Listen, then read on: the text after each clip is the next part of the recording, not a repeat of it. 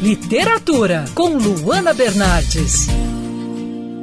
A série Anne with an E fez enorme sucesso, mas infelizmente por enquanto não há previsão de novas temporadas, né?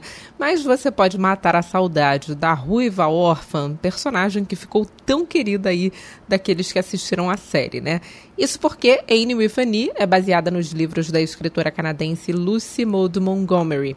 Ao todo são dez volumes com histórias da Anne. Vou focar aqui no primeiro livro dessa saga, que foi o que eu li recentemente. A série é muito parecida com esse primeiro livro, né? Anne de Green Gables, que é o título. Os produtores foram bem fiéis à obra original, não só no enredo, mas também com as personalidades dos personagens. Para quem ainda não conhece a história, Anne é uma órfã que é adotada por dois irmãos por engano. Marília e Matthew queriam, na verdade, um menino para ajudar com os trabalhos da fazenda.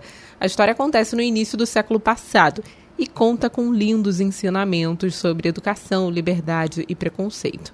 Como eu disse, livro e série são bem parecidos, mas ainda assim vale a pena conferir o trabalho da autora. Lucy Maud Montgomery perdeu a mãe ainda cedo, foi criada pelos avós até os sete anos de idade, quando o pai retornou para buscá-la.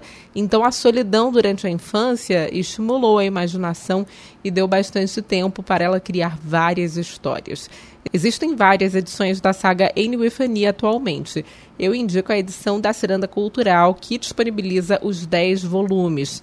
É fácil encontrar um bom preço na internet por esse trabalho. Eu sou a Luana Bernardes e você pode ouvir mais da coluna de literatura acessando o site band news f m rio ponto com ponto b r, clicando em Colunistas. Você também pode acompanhar as minhas leituras pelo Instagram Bernardes underline Luana, Luana com dois N's. Quer ouvir essa coluna novamente? É só procurar nas plataformas de streaming de áudio. Conheça mais dos podcasts da Band News F M Rio.